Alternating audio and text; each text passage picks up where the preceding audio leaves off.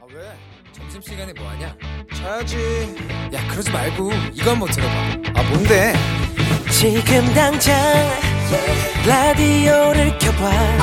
나른한 오후 깨울 시사 토크쇼.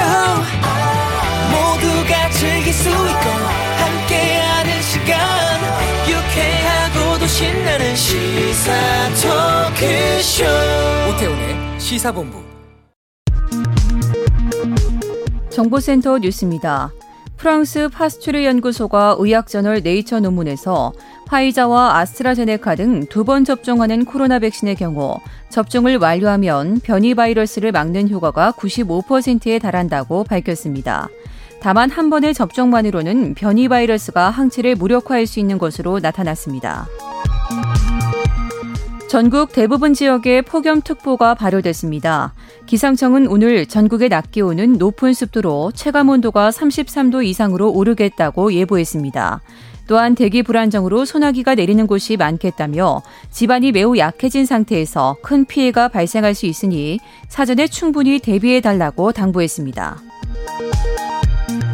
서울시가 광화문 광장 재구조화 공사를 위해 세월호 기업 공간을 철거하겠다고 통보해 유족들이 반발하고 있습니다. 서울시 측이 밝힌 철거 시작 날짜는 26일입니다. 세월호 유족 측은 공사가 진행되는 동안 기업 공간을 옮길 수는 있지만 공사 완료 후 광화문 광장에 다시 설치돼야 한다는 입장입니다. 경찰이 지난 6일 매몰 사망자 1명이 발생한 전남 광양 산사태의 원인 규명을 위해 민관 합동 감식에 나섰습니다. 경찰은 이번 사고가 산사태 지점 위쪽에서 진행한 전원주택 세채 건립을 위한 토목공사와 연관성이 있는지도 조사하고 있습니다.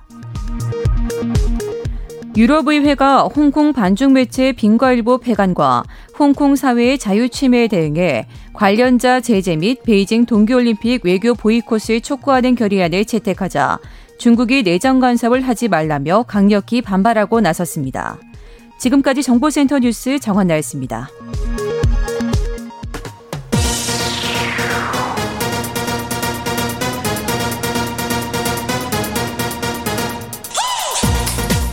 박정호의 본부 뉴스.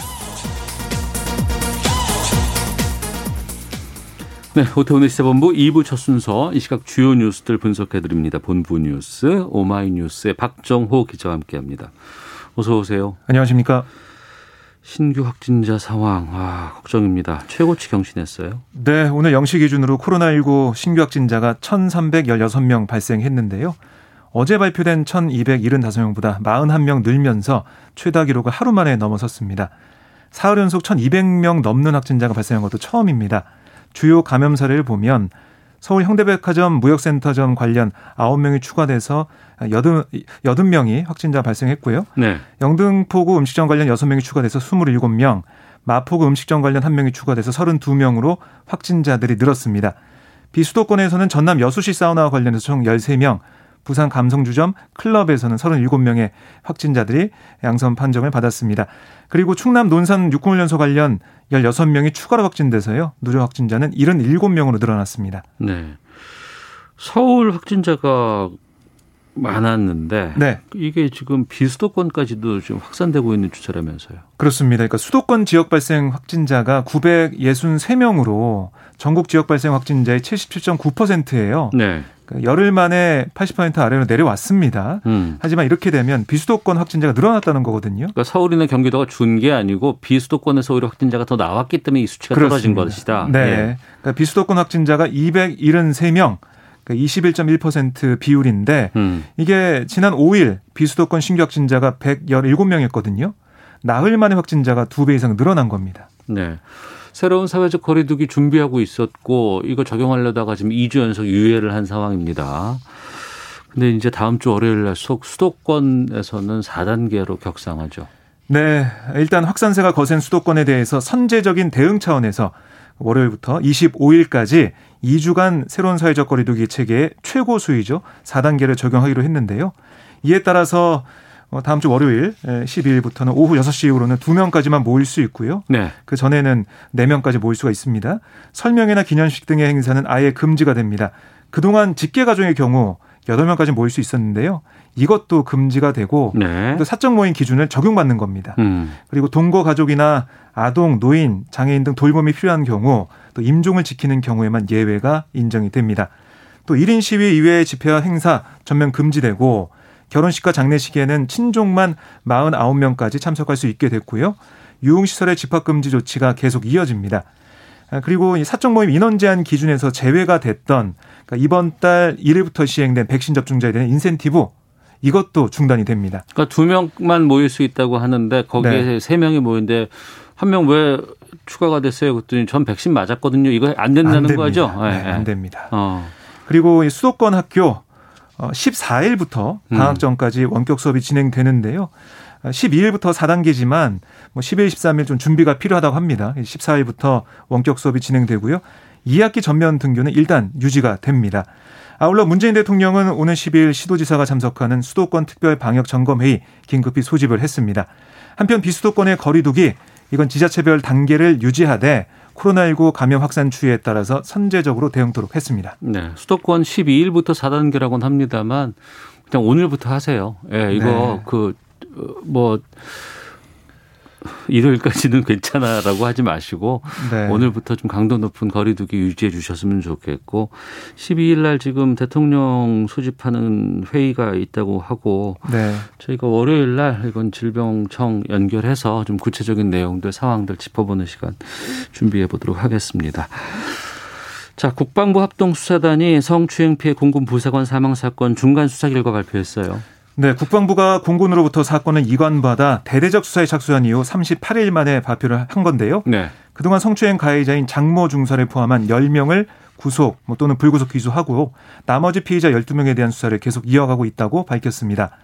검찰단 수사 결과 20비행단부터 이 공군 본부에 이르기까지 사건 발생 이후 처리 과정에서 뭐 부실 수사, 사건 은폐 등의 의혹이 상당 부분 사실로 확인됐고요. 어. 특히 이중사 사망 발견 당일인 5월 22일 이성용 당시 공군 참모총장에게 정상 보고했지만 네. 국방부 조사본부에는 강제 추행 사실을 누락시키고 단순 변사 사건으로 허위 보고한 혐의 아, 이걸로 군사 경찰 단장과 중앙 수사대장 등 두 명이 재판에 넘겨져서 이들에 대해선 뭐 중징계도 불가피할 전망입니다.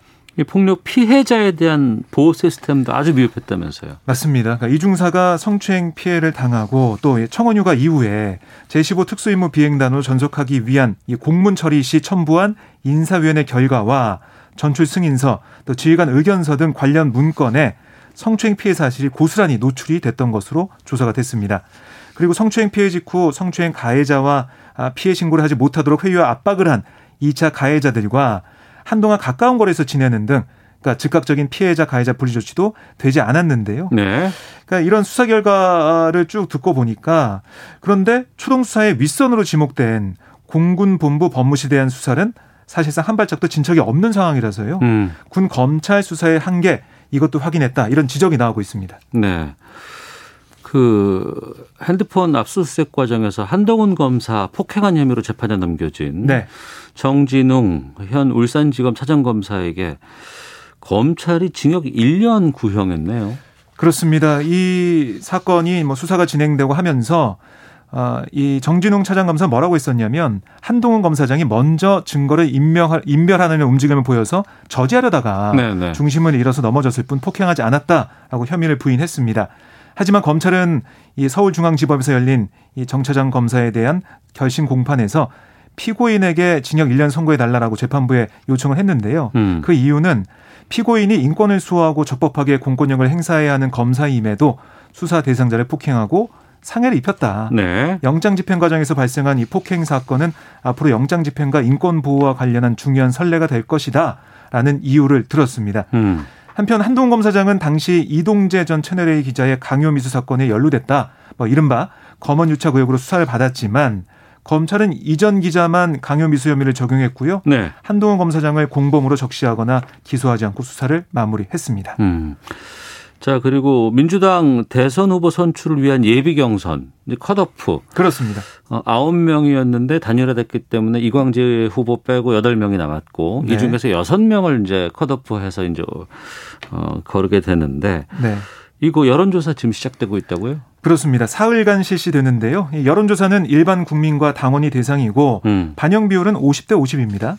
아, 일요일 오후 3시 여론조사를 종료하고요. 오후 5시 30분쯤 합산 결과를 발표할 예정인데 말씀하신 것처럼 경선 룰에 따라서 상위 6명만 본경선에 오를 수가 있습니다. 네. 뭐 그동안 돌이켜 보면 바빴어요. 그 예비 경선 기간에 뭐 공동 기자회견도 하고 집중 면접도 하고 음. 정책 언팩쇼 이런 걸 하면서 많은 사람들한테 노출되기 위해서 또 흥행을 하기 위해서 노력을 민주당에서 해왔고요.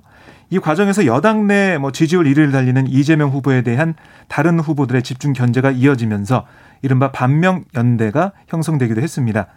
이 본경선에 진출하는 후보 6명 다음 달 7일부터 전국을 돌면서 약 한 달간 지역 순회 경선을 벌이는데 네. 코로나 19 상황 때문에 좀 어떻게 될지 모르겠습니다. 어. 봐야 될 것 같고 이 당선관위는 9월 5일 서울에서 마지막 순회 경선을 치른 다음에 그동안 후보자들이 얻은 표를 합산해서 최종 후보자를 선출할 예정인데 여기서 과반 득표자 나오지 않으면 1, 2만 따로 결선 투표를 치르게 됩니다. 알겠습니다. 본부 뉴스 오마이뉴스의 박정호 기자와 함께했습니다. 고맙습니다. 고맙습니다.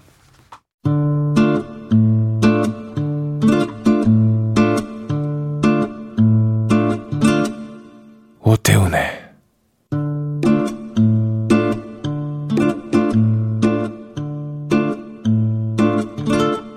시사본부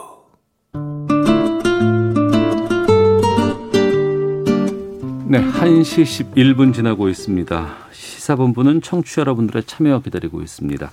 샵 9730으로 의견 보내주시면 되고요. 짧은 문자 50원, 긴 문자 100원, 어플리케이션 콩은 무료로 이용하실 수 있습니다. 팟캐스트와 콩, KBS 홈페이지를 통해서 시사본부 다시 들으실 수 있고 유튜브를 통해서도 만나실 수 있습니다. 검색창에 일라디오 아니면 시사본부 이렇게 검색해 보시면 영상으로도 확인하실 수 있습니다. 금요일 한 주간의 언론 보도를 분석하고 비평하는 와치독 감시견 시간입니다. 정상근 전 미디어널 기자 나오셨습니다. 안녕하십니까? 안녕하십니까? 예. 알파고 신하 씨 외신 기자 함께 합니다. 안녕하십니까? 네, 안녕하세요. 예.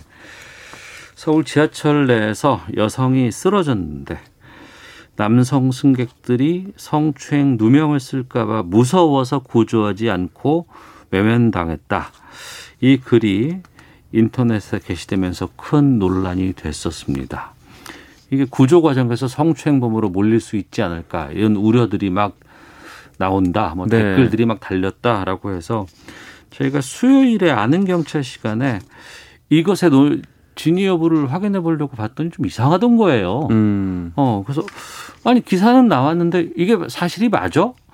얘기하려고 하다 보니까 어, 그래서 이게 확인은 되지는 않았고 다만 구조 과정에서 성추행으로 몰릴 수 있는 가능성이라든가 어떻게 구조하는 게 바람직한 것인지 방법은 무엇인지에 대해서 좀 살펴봤어요. 근데 그 이후에 이제 관련 보도들이 이제 여러 가지 팩트 체크가 좀 돼서 이 부분을 좀 살펴볼까 하는데 정상훈 기자 어떤 네. 보도들이 나왔던 거예요? 어, 보도들이 정말 많이 나왔는데요. 근데 대체로 좀 이 아까 말씀하신 대로 그 여성이 쓰러졌을 때 그 남성이 구조를 하면 성추행범으로 몰릴 수 있다. 뭐 이런 취지의 기사들이 굉장히 많이 나왔습니다. 그러니까 음. 이게 뭐 이른바 이제 젠더 갈등으로 네네. 좀 보고 있는 기사들이 많았는데 뭐 아시아 경제 같은 경우에는 뭐 쓰러진 여성 도와주면 성추행범, 뭐 젠더 갈등으로 번진 논쟁 뭐 이런 식의 기사 제목이 나왔고 어 그리고 이 국민일보가 하는 그 온라인 매체죠. 이 쿠키뉴스에서는 왜 꼭 남자가 도와야 하나 쓰러진 여성 구조두고 시끌 뭐 이런 뭐 기사 제목도 있었습니다.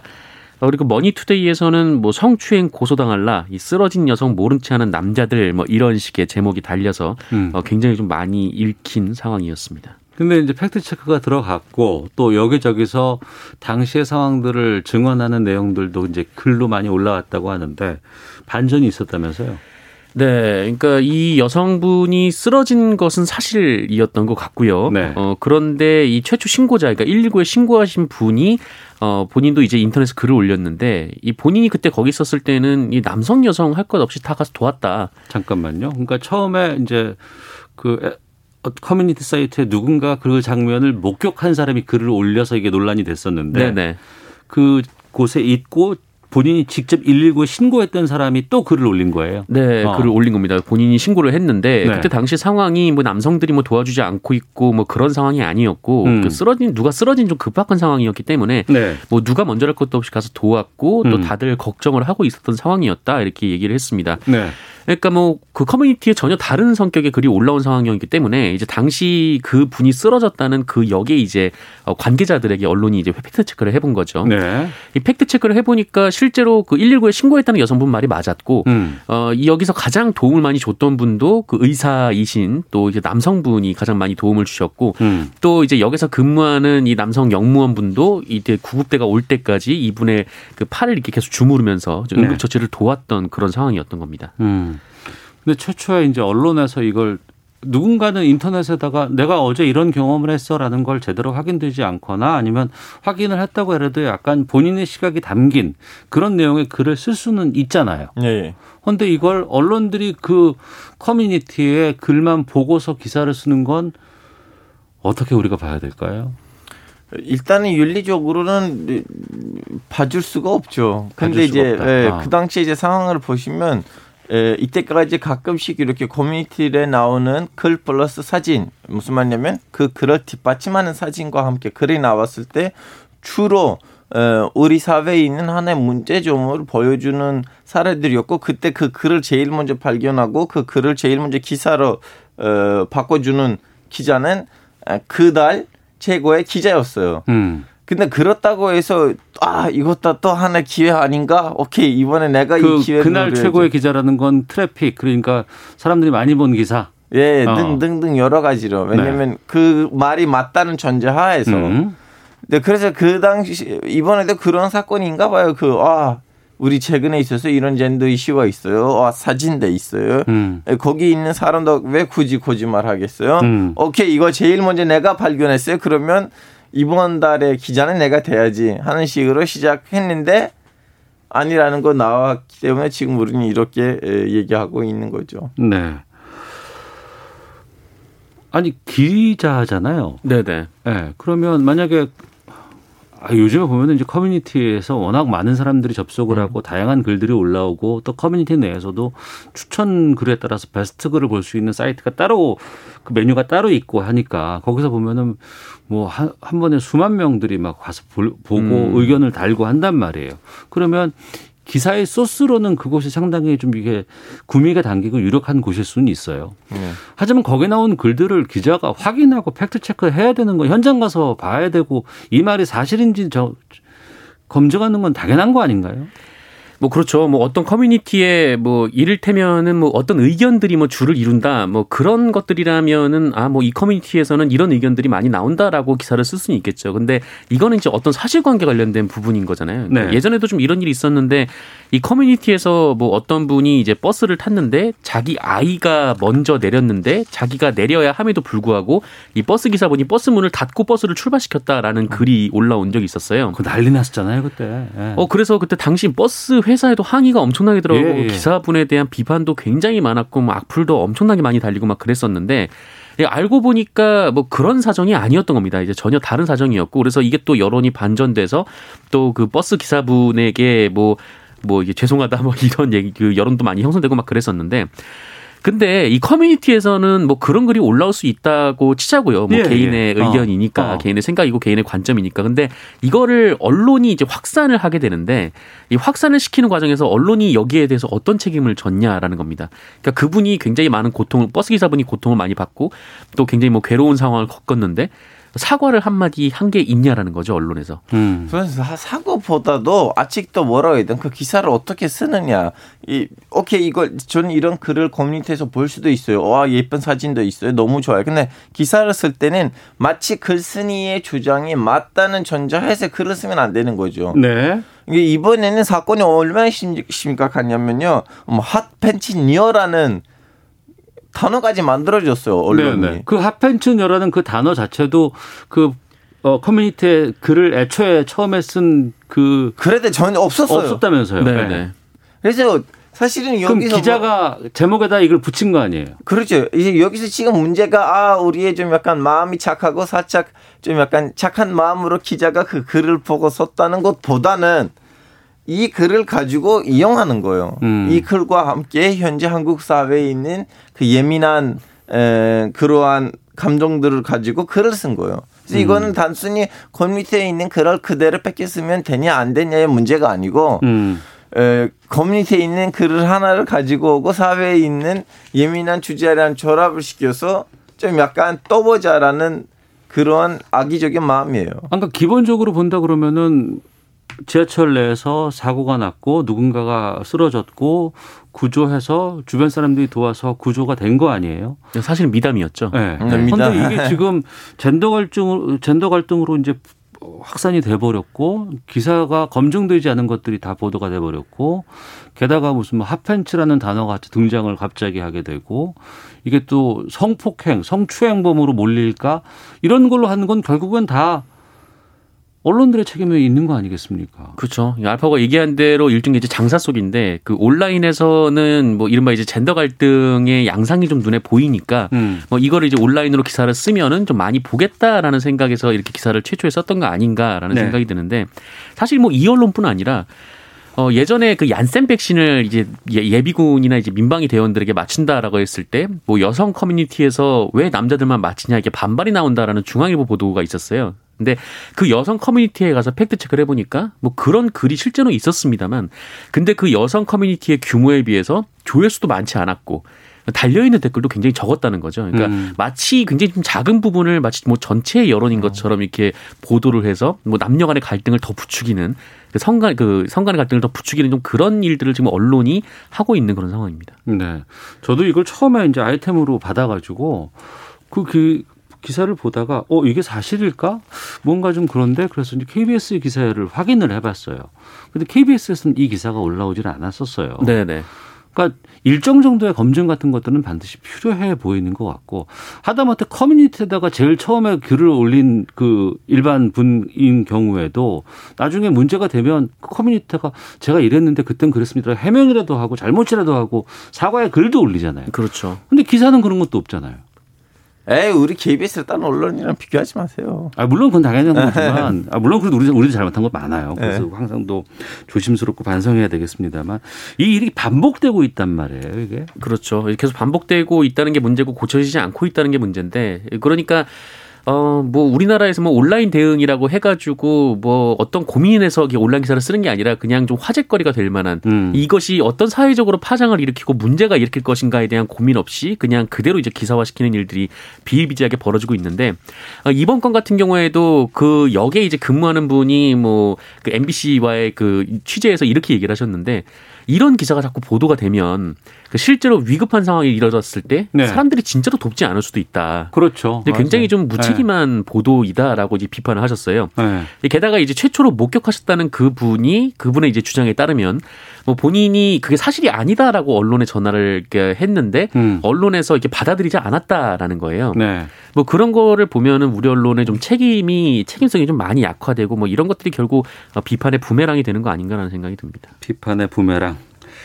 이게 참 중요한 내용인 것 같습니다. 자, 마치도 다음 주제로 좀 가보겠습니다.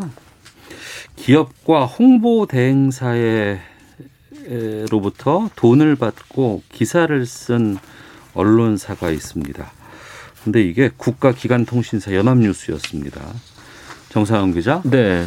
기사 한 건당 10만 원에서 15만 원 받고 써줬다고요? 네. 어, 굉장히 많습니다. 양이 굉장히 많고요. 네. 뭐 무슨 어느 뭐 시장이 뭐 스마트한 저 전통 시장으로 팔바꿈했다 뭐 이런 거라든지 뭐 어디 이삿짐 센터가 무슨 페스티벌을 진행한다 뭐 이런 내용들이었고 이 어떤 홍보 대행 업체가 이 기업들한테 배포한 제안서를 미디어 오늘이 입수해서 보도를 했는데 네. 이 연합뉴스를 통해서 이 홍보 보도자료를 보내면 이를 기사로 만드는데 건당 16만 원 이렇게 소개를 하고 있고 연합뉴스를 통해서 나갈 때. 네네 네. 어, 16만 원을 받는다라고 써 있고 그러니까 하나 기사를 쓰는데요. 예. 어, 그리고 그 조건으로 제목 30자, 본문 1200자, 수정 및 삭제 시 1회 비용 발생, 편집 검수 심함, 내시 마감 이렇게 자세하게 네, 그 나와 있는 매뉴얼도 그런, 있네요. 네, 매뉴얼이 있었습니다. 그러니까 연합뉴스가 이거를 그 뭐라고 할까요? 그 홍보대 행사와 좀 조직적으로 어, 이런 이제 일종의 이제 장사를 한 셈이죠. 네. 연합뉴스가 그런 매체예요? 어때요? 알파고 기자? 저는 지금 저는 좀 뭐라고 해야 되나 말을 조심스럽게 해야 되는 상황인데 그 예를 들어 알파고라는 기업이 정상극이라는 기업이란 에, 뭐 어디에다가 공동 또 다른 기관을 만들었다 이 정도의 기사거리를 이제 홍보 대 행사들이 이제 베푸르거든요. 이렇게 그 배포해서 보도자료 뿌리겠죠. 예, 네. 보도자료를 뿌리고 그리고 일부 언론사들에서도 거기 이제 관련된 사본이 있어요. 그 음. 사본이 이제 우리 언론사에다가 제가 그걸 실어주면 이 정도 돈을 주셔야 된다. 그래서 그 사본이 기자 아니에요, 사실은. 음. 좀 약간 글을 쓸 줄 아시는 분인데 이제 그분이 그런 글들을 받아서 살짝 어, 바꿔줘요. 그대로 실어주면 이제 언론사의 명예가 떨어지니까 음. 좀 앞뒤에다가 또 다른 말을 붙여주면서 그 기사를 실어주고 다음에는 그 정도 이제 돈을 받는데 저는 여기서 기사 내용에 있어서는 에, 사회의 공정성을 흔들리게 하는 요소가 어- 없는 한큰 음. 문제 없다고 봐요. 왜냐하면 어차피 그 일을 하는 사람이 음. 기자가 아니고 거기 있는 사원이고 어차피 그 기사다 와서 그 언론사에서 앞에 나오고 아니고 그냥 그 사이트에만 나오고 기사 내용에 있어서도 큰 문제가 없고 얼- 음. 그 사회 공정성을 떨어뜨리는 흔들리는 행위가 없다면 네. 그렇게 큰 비판거리인가라는 질문을 받았을 때 그렇게 큰 비판 거리가 아닌 걸로 보여요. 근데 기자가 아니고 그러니까 이 연합뉴스 같은 경우에도 이 기사를 쓴 사람이 홍보 사업팀 사원이었다고요? 네, 뭐 저는 그렇게 큰 비판거리라고 보는데 이게 왜냐면은 그 광고라는 영역이 있잖아요. 네. 그러니까 기사는 기사고 어. 광고는 광고인데 네. 광고를 기사처럼 속이는 행위에 대해서 지금 비판을 하고 있는 거거든요. 음. 그러니까 연합뉴스가 뭐 기사를 써서 그러니까 이렇게 그 광고를 써서 이제 포털에 보냈는데 그럼 광고를 썼으면 이제 광고에 맞는 그 포털의 전송 영역이 있어요. 네. 이 보도자료 영역이라고 있는데 그쪽으로 전송을 하면 되는 거거든요. 네. 어, 그런데 일반 기사처럼 그냥 뭐 사회무 뉴스, 음. 뭐 그런 경제 뉴스 이런 식으로 보냈단 말이죠. 그러니까 이런 것들을 보는 사람들이 뭐 이런 이제 홍보적인 내용을 봤을 때 뭐 이게 어, 언론의 기사라고 생각하고 신뢰하게 되면 어떻게 책임을 질 겁니까? 음. 그러니까 일종의 그런 거죠. 만약에 뭐 주식회사라고 치면은 이 홍보되는 기사가 뭐 이제 돈을 받고 연합수가 출고를 했어요. 근데 그거를 보고 사람들이 주식을 투자한단 말이죠. 근데 그게 이제 일종의 이제 뭐 사기였다라고 하면은 이 책임을 누가 질 거냐는 거죠. 음. 그러니까 차라리 그냥 광고라고 정확하게 얘기를 했으면 아 이건 광고구나라고 사람들이 인식을 할 텐데 이게 뭐 전혀 그게 아니었다는 거고 지금 연합뉴스가 이게 좀 그 뭐 보도자료를 보고 쓴 그 홍보 기사가 아니라 그냥 광고인 게 분명한 게 뭐냐면 이 기사를 쓴 사람이 연합뉴스 기자가 아니다라는 거예요. 네. 그러니까 뭐 박모 기자라는 사람이 이 기사들을 쭉 썼는데 이 보면은 아, 기자라고 달고 썼어요? 기자라고 달썼죠 어. 아, 그런데 포털에는 이제 기자라는 이름을 달고 전송을 했는데 음. 연합뉴스 내부 페이지에서는 아예 누가 썼는지 이름이 없고 음. 기자 페이지에도 이 사람은 존재하지 않아요. 그러니까 연합뉴스에서 이 사람이 누구냐라고 미디어오늘에서 질문을 했는데 어, 우리는 여기에 대응하지 않겠다라는 대답만 했고 음. 이 연합뉴스 내부에 이제 뭐 여러 사람들한테 물어보니까 이 사람이 이제 홍보팀 직원이었던 게 드러난 거죠. 알파고 기자가 외신 이제 기자이기 때문에 아마 잘 아실 것 같은데 네. 연합뉴스가 단순히 그냥 언론을 넘어서서 국가기관 통신사거든요. 그것도 너무 애매해 사실은. 어. 저이 이 문제도 여러 번 여기서 말했는데 네.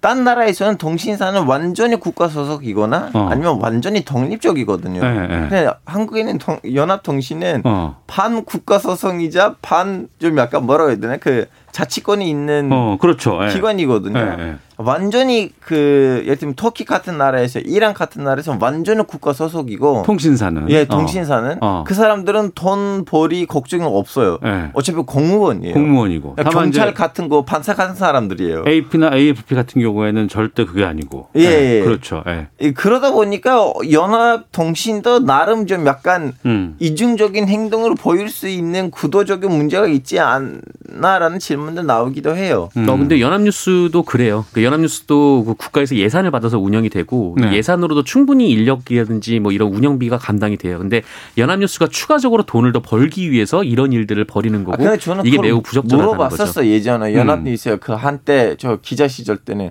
그분들이 얘기했던 거 뭐냐면 아니요 우리는 국가한테 지원금을 받았다고 해서 우리의 그 뭐라 그래 경제적인 걱정이 없는 거 아니고 우리 자꾸 그런 압박을 받고 있어요. 무조건 우리는 음. 이제 동시에도 뭐 중앙일보처럼 조선일보처럼 한겨레처럼 돈을 벌어야 되는 압박감이 있어요. 음. 자 완전히 그걸 이제 상황이 없어진다면 저는 그게 의아한 거죠. 그러니까 네. 국가에서 세금을 몇 백억이나 지급을 하는데 국가에 세금을 주면서 이걸로 가지고 운영을 하라고 하고 있는데 음. 연합뉴스에서 왜이 기자들한테 이런 그 실적 압박을 하냐는 거예요. 다음에 연합뉴스 그래서 다음 전에 여기 사장님 불러야 됩니다. 예, 시간을 저희가 할애해서 연합뉴스 관련해서 한번 좀 아이템으로 잡아봐야 되겠네 이것도.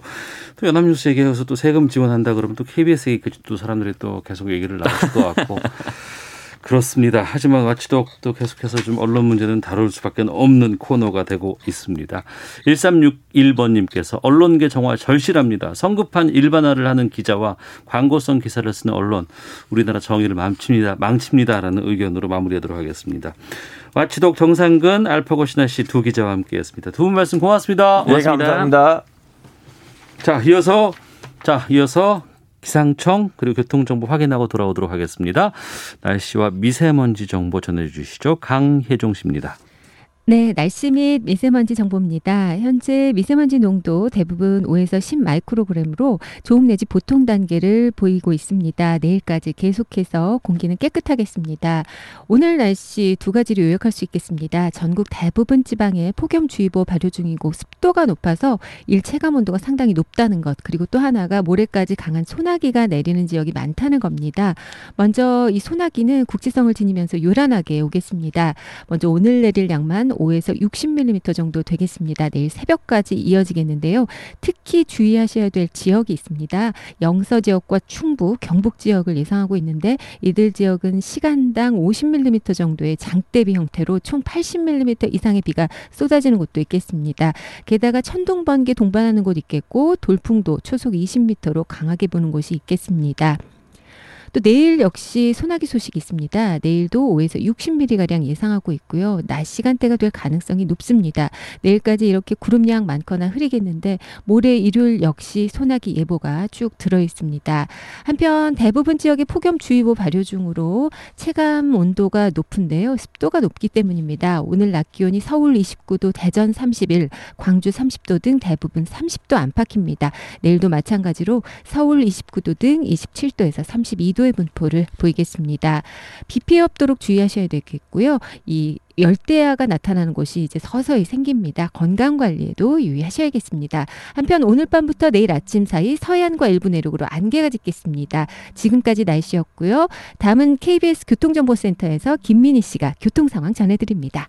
네, 점심 시간을 지나면서 정체는 주춤해졌지만 돌발 구간이 많습니다. 오후 들어서는 교통량도 많아지겠는데요. 중부 내륙고속도로 양평 쪽으로 북상주 부근에서는 사고가 났습니다. 1차로를 막고 처리 작업을 하고 있고요. 중부고속도로 하남 쪽으로 서청주 부근에서도 사고가 나면서 1, 2차로를 막고 처리 작업을 하고 있습니다.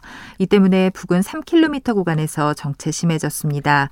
평택 제천고속도로 평택 쪽으로 남한성 부근 1차로에서도 대형 화물차 관련 사고가 났고요.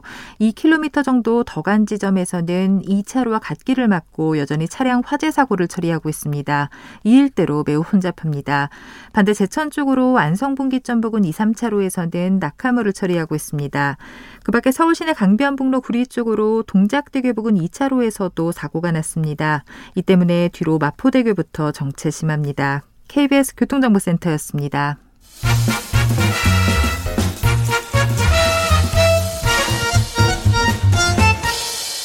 오태훈의 시사 본부. 외계인의 존재를 믿으십니까? 아니면 그 미확인 비행 물체 UFO는 어떠신가요? 여러 가지 논란도 많았고 또 관련된 영화들 우리가 숱하게 많은 작품들을 접하고는 있습니다만 확실한 무언가는 없었다 생각이 드는데 최근에 미국 정부가 예 미국 정부입니다 미확인 비행 물체 UFO의 존재를 인정하는 취지의 보고서를 공개를 했습니다. 국내에서도 이 보도가 나오면서 많은 분들께서 어 미국 정부가 이런 보고서를 냈어? 라는 궁금증들 많이들 갖고 계시는 것 같은데 그래서 저희 금요 초대석에서 이분을 모셨습니다. 무려 40년 넘게 UFO 연구에 몸을 담아 온 분입니다. 한국 UFO 조사 분석 센터라는 곳이 있는데 이것의 소장을 맡고 계십니다. 서종한 소장님과 함께 말씀 나눠보겠습니다. 어서 오세요. 네, 안녕하십니까. 예. 우리나라에 UFO 조사 분석 센터가 있는지는 몰랐었어요. 아, 그러세요? 예. 네. 민간 기구입니까? 네, 순수 민간 기구입니다. 어. 왜 UFO에 네. 관심을 가지게 되셨어요? 제가 관심을 갖게 된 건 이제 초등학교 때. 예.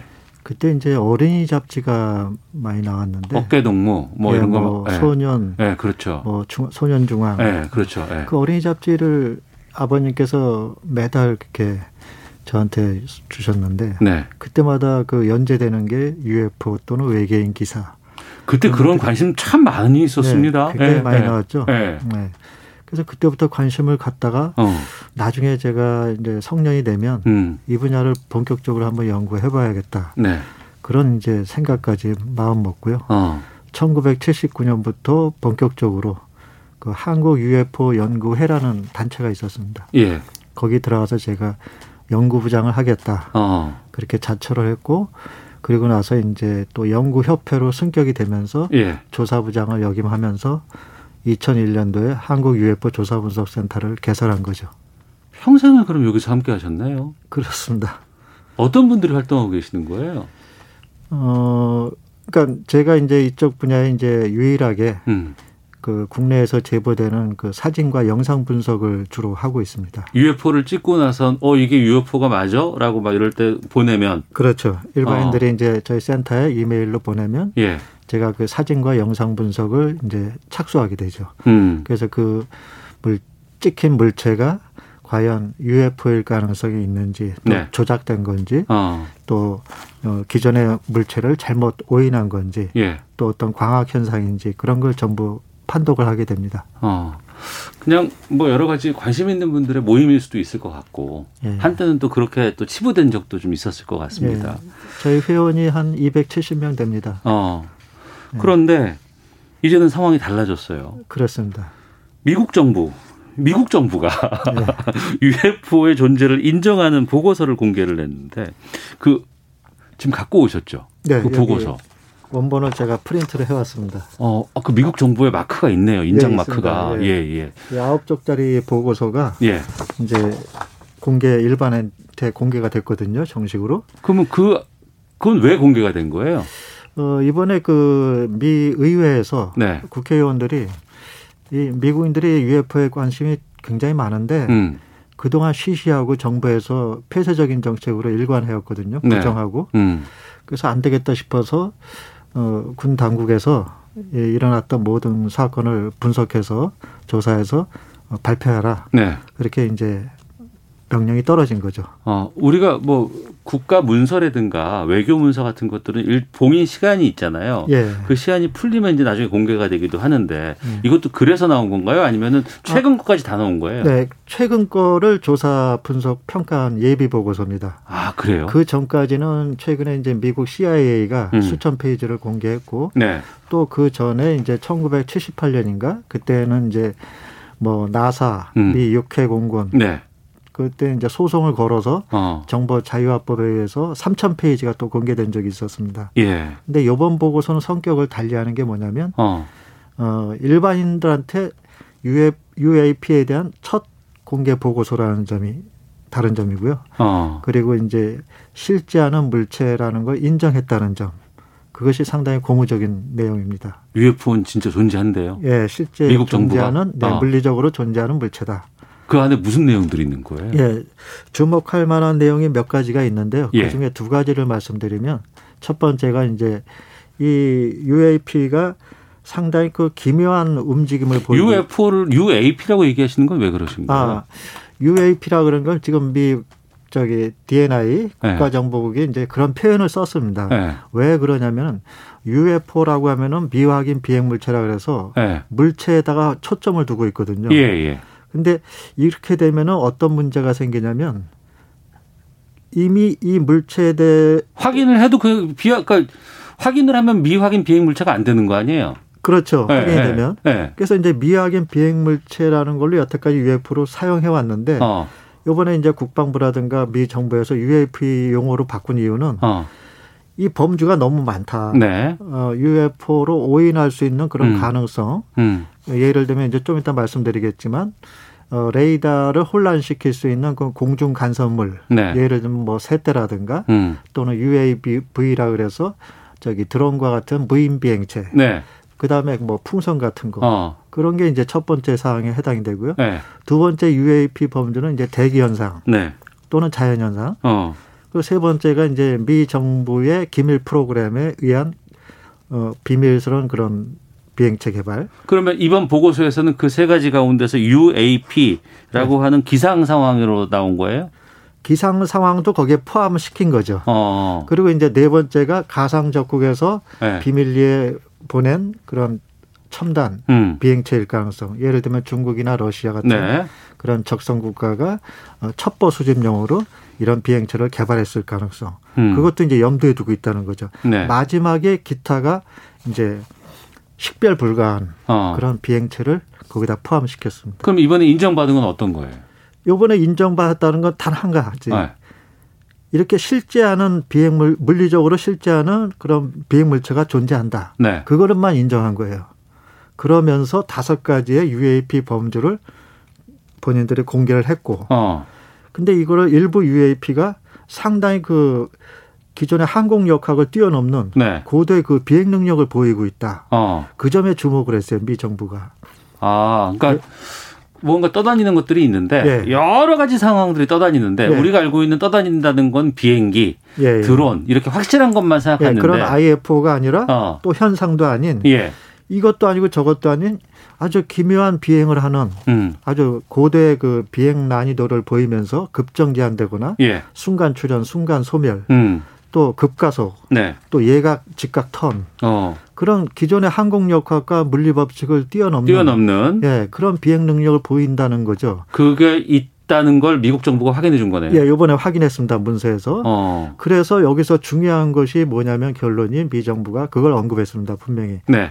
이 비행 항공기 전투기 조종사들이 목격한 케이스를 이번 예비 평가 보고서에서 결론을 낸 거거든요. 네. 그 결과 항공기의 어, 비행 안전에 상당히 이게 위험을 초래할 수 있다. 아, 우리가 항공기 운항을 해야 되는데 그렇죠. 이용을 해야 되는데 이런 물질이 왔다 갔다 하거나 방해를 하게 되면 우리가 위험할 수 있다. 그렇죠. 네. 심지어 이 보고서에 의하면 11건이 공중에서 UAP와 충돌했을 가능성이 상당히 높았던 것으로 드러났습니다. 아. 11건의 케이스가 해서. 그러면 그 물체는 네. 그러니까 우리보다 고도가 될 수도 있을 것 같고 기술이 네네. 아니면 어떤 뭐 장비라든가 이런 게 좀 독특할 수도 있을 것 같은데 그 누구 거래요? 그거는 여기서 제가 뭐 네. 비공식적으로 말씀을 드린다면 네. 어, 제가 생각하기에는 그동안 연구한 결과에 의하면 지구상에서 개발된 그런 비행체는 아닌 것 같습니다. 어. 예. 그러니까 어, 제가 조심스럽게 말씀드린다면 이 이번에 보고서에 그 내용이 포함되지는 않았거든요. 네. 국가 안전에 대단히 이것이 위협적인 존재가 될 수 있다. 음. 그게 분명히 명시가 돼 있습니다. 네. 그걸 봐서는 이제 미 국방부도 예전에 이제 무시하고 부정해왔던 그런 입장에서 음. 상당히 긍정적인 입장으로 선회했다. 네. 그래서 이제 이것이 국가안보 차원에까지 문제가 돼가지고 어. 좀더 심도 있게 네. 어, 연구 조사하기 위해서 지금 표준 가이드라인을 만들고 있는 중입니다. 아, 우리가 지금 이걸 심각하게 보고 있고 나름대로 연구하고 있고 확인하고 있는데 네. 이게 외계인이라고 우리가 밝힐 수 없어. 이런 이런 입장으로 우리가 일을 하면 되겠습니까? 그렇죠. 어, 문제는 바로 그겁니다. 예. 이 정부가 그 다섯 가지 범주에 네. 어, 하필이면 그 저기 내용이 빠져 있어요. 네. 일반인들이 상당히 궁금해하는 예, 예. 그동안 70년 동안 UFO, UFO 많이 떠들어 댔는데 네.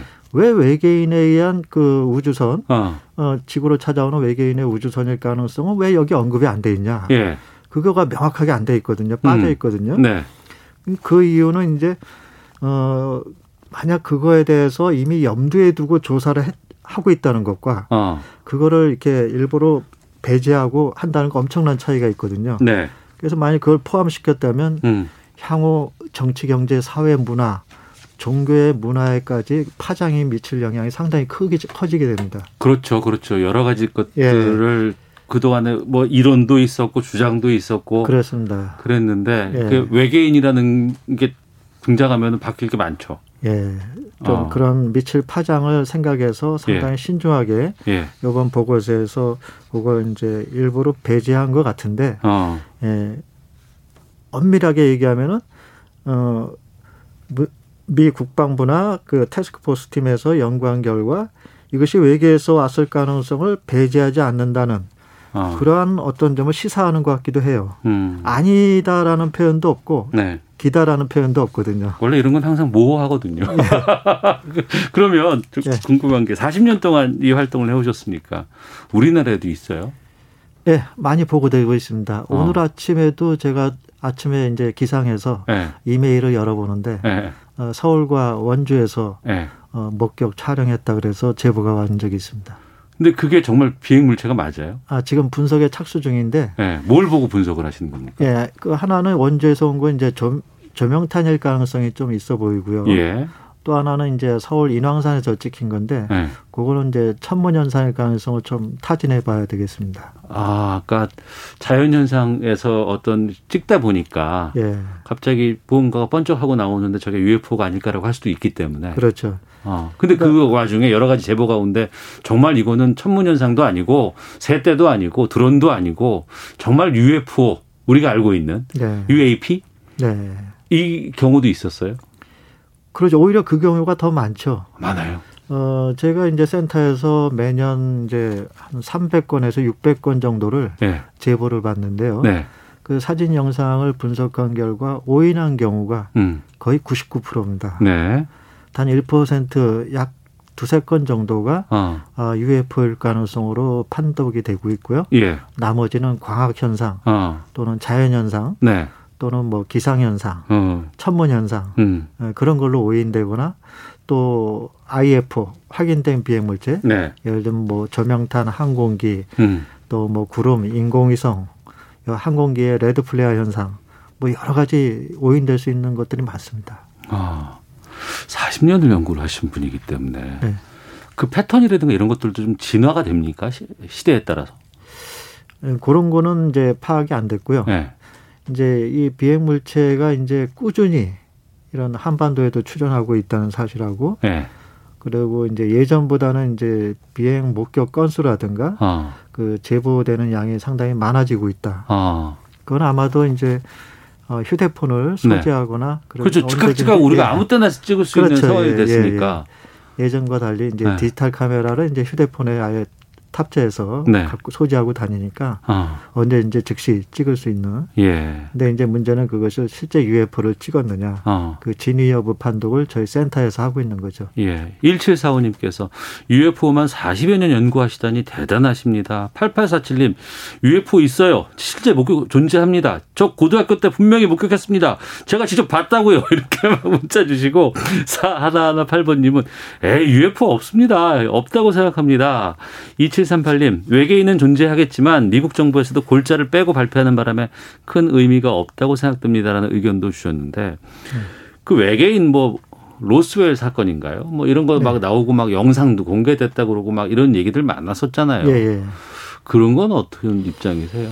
어, 뭐, 로스웰에 추락한 그 뭐 외계인 사체를 해부하는 필름도 국내에 공개된 적이 있는데, 음. 그거는 나중에 보니까 이제 조작된 걸로 밝혀졌고요. 아, 어, 그러나 이제 그 UFO 비행 접시, 그때는 이제 flying saucer라는 용어를 사용했습니다. 군 당국이. 네네. UFO 용어가 나오기 전이었기 때문에. 어, 그래서 이제 flying saucer가 뉴멕시코주 로스웰에 착륙, 저기 추락했다. 네. 어, 그걸 실제 그 신문사에서 음. 이것을 저희 프린트해서 내보냈습니다. 네네. 공식적으로. 어, 근데 그것이 유일한 UFO 추락 사건의 첫 공개자 마지막 그게 돼버렸습니다. 그 다음날. 그게 또 수정이 됐다면서요? 그렇죠. 네. 4시간 정확히 반 만에 그 미군 당국에서 그 기상관측용 기구였다라고 네. 이제 거짓으로 그 덮은 그, 거죠, 예, 그러니까. 연출을 하게 됩니다. 어, 그 사이에 어, 실제 그 UFO 비행 접시 잔해는 그 오하이오주 뭐 구초의 공군 기지로 이송된 걸로 알고 있습니다. 음.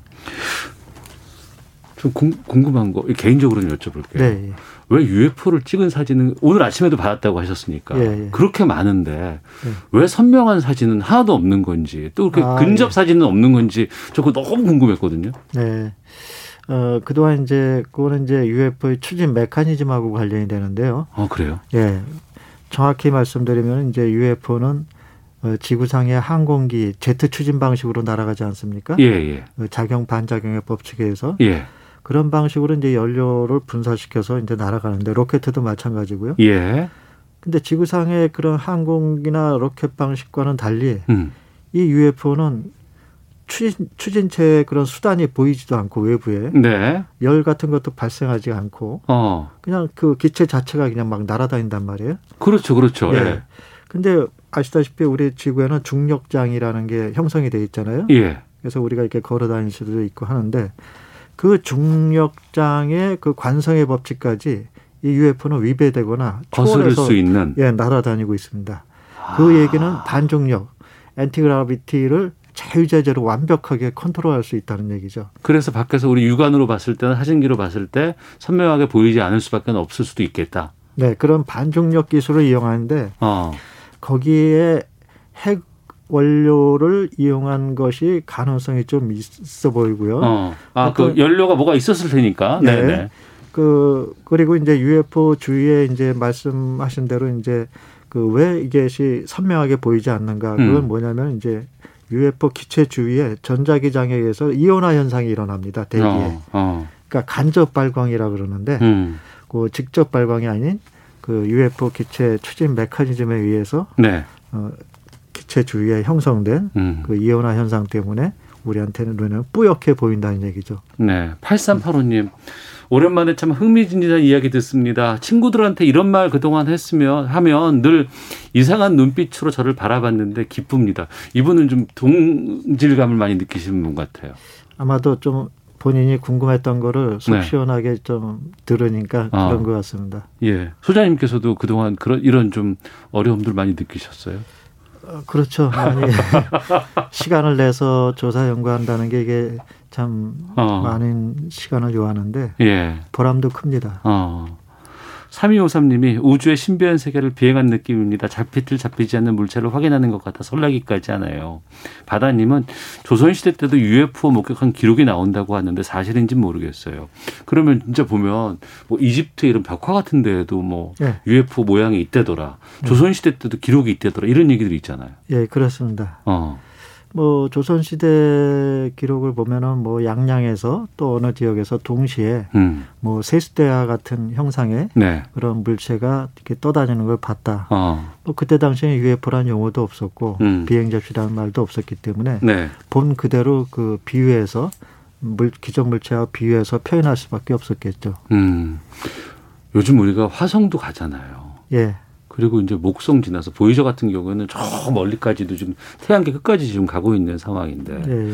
우리가 그런 해- 그 우주의 공간을 갈 때 확인해봤지만 외계인의 존재는 없었지 않습니까? 네. 가도. 네. 근데 또 이들은 우리에게 온단 말이에요. 있다 그러면 그건 어떻게 봐야 될까요? 그러니까 그 점에 대해서는 제가 어떻게 설명을 드리고 싶냐면요. 네. 아직 지구과학 기술은 태양계조차 아직 벗어나지고 있질 못하고 있습니다. 어. 제가 말하는 건 이제 유인 우주선을 타고 네. 직접 가는 걸 말하는 거죠. 음. 그런데 지금 이제 화성을 개척한다고 해서 뭐 일론 머스크도 뛰어들고 네. 예, 민간 그 로켓 네. 개발사도 뛰어들고 있는데 요는 이제 오히려 우리보다 음. 어, 그쪽에서 지구 밖 외계 지적 생명체가 네. 어, 실제 지구를 찾아왔다고 한다면 음. 그것이 진 가정 이제 가정이 아닌 실제 사실이라고 한다면 과학 기술이 우리보다 천년 내지 만년 정도 그 사이에 음.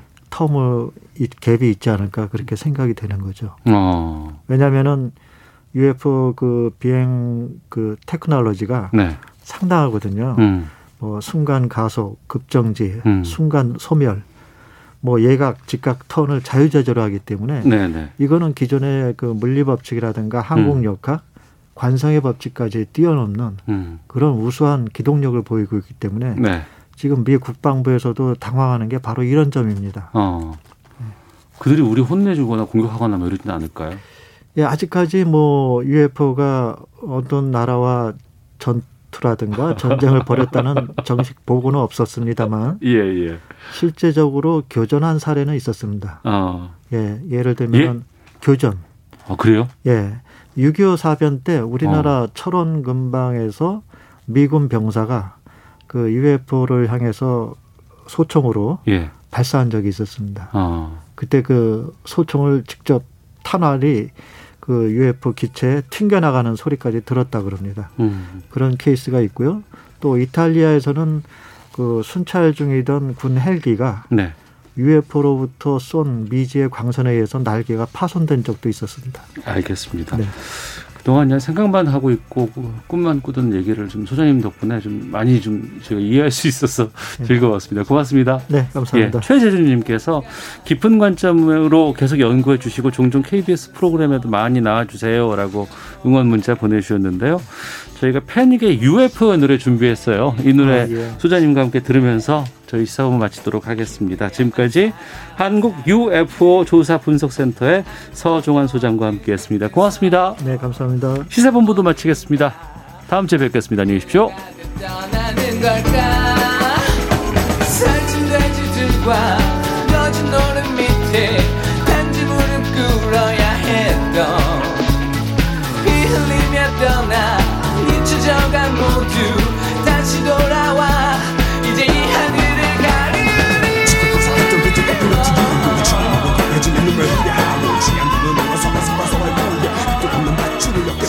shit.